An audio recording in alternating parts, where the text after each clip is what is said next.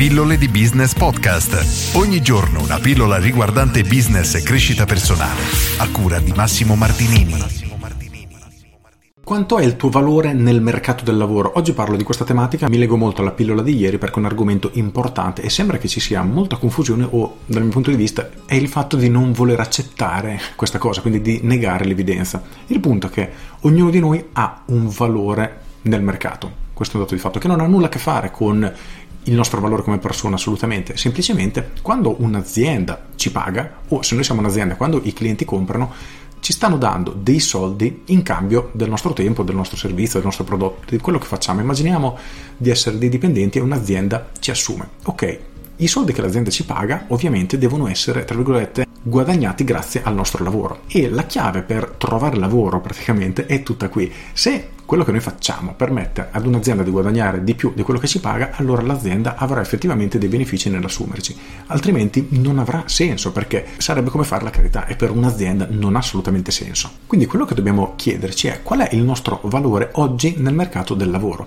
Maggiore è il nostro valore e maggiori sono uno le opportunità che abbiamo, due la nostra capacità di guadagnare, quindi il nostro stipendio, mm, dipende da quello che facciamo, quindi dipendenti, liberi professionisti o imprenditori, il nostro guadagno è sempre legato la capacità di portare del valore nel mercato.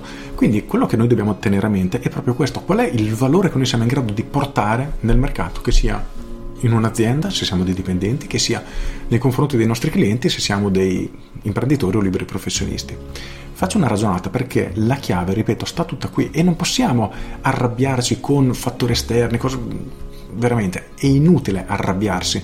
Il punto è, la situazione è questa non la possiamo cambiare, di conseguenza dobbiamo adattarci e trovare delle soluzioni, correre ai ripari. Quindi se quello che fai oggi non ha più un valore nel mercato del lavoro, semplicemente devi apprendere nuove competenze che oggi servono. Un esempio che faccio spesso è quello dei cappellai, quelli che facevano i cappelli a cilindro, che fino a 100 anni fa avevano un sacco di lavoro, poi il mondo si è evoluto e queste persone si sono trovate senza lavoro. E quindi cosa facevano? Si arrabbiavano, dicevano porca miseria, la gente non compra più da noi, adesso come facciamo? No, il punto era che il mercato era cambiato quel prodotto non era più interessante, queste persone si sono trovate con delle competenze che nel mercato attuale di quella volta non aveva più un valore, di conseguenza hanno avuto bisogno necessariamente di riadattarsi, quindi apprendere nuove competenze che erano interessanti per il mercato del lavoro, per dare del valore appunto al mercato. Il loro valore prima era vendo dei cappelli perché le persone l'acquistano per dimostrare il proprio stato sociale, insomma, per più svariati motivi,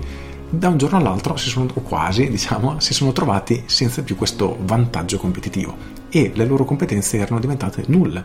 Quindi il loro valore nel mercato si era ad un certo punto azzerato. L'unico modo per sopravvivere a questi cambiamenti è quello di adattarsi, è una cosa che dico sempre dalle prime pillole e anzi lo scopo delle pillole è proprio quello di cercare di farti fare quel piccolissimo cambio di rotta che giorno dopo giorno ti porterà a destinazioni molto diverse.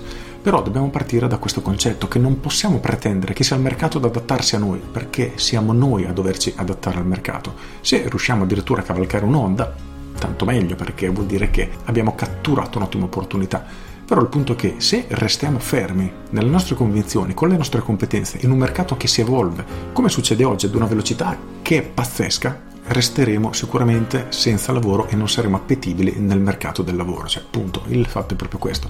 Ti faccio un esempio abbastanza fresco, mettiamolo così. Prendiamo ad esempio TikTok, il social network utilizzato dai ragazzini. Ad oggi c'è una disperata ricerca di persone che sappiano effettivamente utilizzare questo social network perché aziende, imprenditori, liberi professionisti vogliono sfruttare questo nuovo canale che ha del potenziale, ma non ci sono professionisti in grado di aiutarli, o meglio, ce ne sono troppo pochi. Quindi apprendere questa semplice competenza che è una cosa che va fatta velocemente, perché se ci metti un anno per apprendere questa cosa, tra un anno probabilmente è troppo tardi.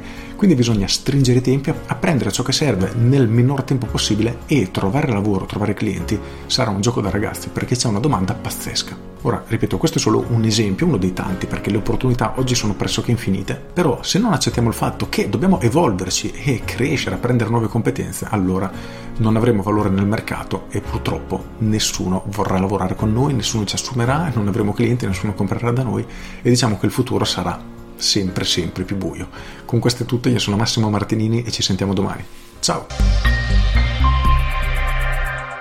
Aggiungo Molti si chiedono come fare per guadagnare tanto quando lavorano come liberi professionisti o addirittura imprenditori. Il punto è che maggiore, come dicevo ieri, è il valore che diamo al mercato e maggiore sono le nostre ricompense, quindi che sia lo stipendio, gli introiti dalle vendite, insomma le nostre entrate sono direttamente proporzionali al valore che diamo al mercato. Ad esempio il franchising di cui sono direttore marketing da quando sono arrivato in un anno ha aumentato il suo fatturato di 3 milioni di euro.